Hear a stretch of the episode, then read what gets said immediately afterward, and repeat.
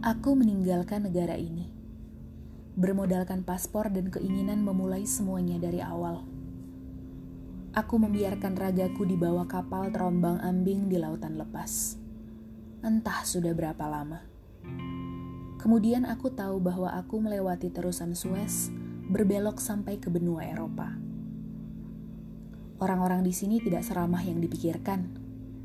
Aku harus punya sesuatu yang membuatku bisa bertahan mengerjakan semua jenis pekerjaan demi bisa menyewa flat kecil berisi kasur lipat tidak empuk, tempat meletakkan lelah melewati hari. Toh aku bisa bertahan. Lima tahun pertama aku mendengar kau menikah. Aku patah untuk kesekian kalinya. Aku tersenyum bahagia sebenarnya. Kemudian aku melewati beberapa minggu merutuki Tuhan yang menuliskan takdir yang salah dalam hidupku. Sekarang apalagi yang membuatku bertahan jika satu-satunya pertahananku sudah menyerahkan hatinya terpenjara oleh orang yang tidak pernah aku tahu sama sekali. Sepuluh tahun, orang tuaku menyusulku ke sini.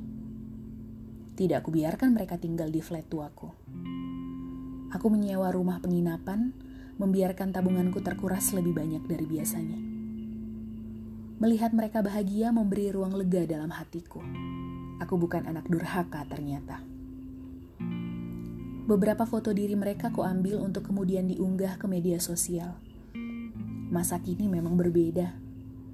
Siapa yang tidak berdecak kagum ketika kau berasal dari keluarga yang biasa saja, dari benua Asia, kemudian mengunggah gambar sedang berada di benua Eropa. Mereka bangga. Ya sudah, tidak mengubah takdir hidupku. Mereka membawa serta ijazah dan keterangan lulusku. Untuk apa? Pikirku.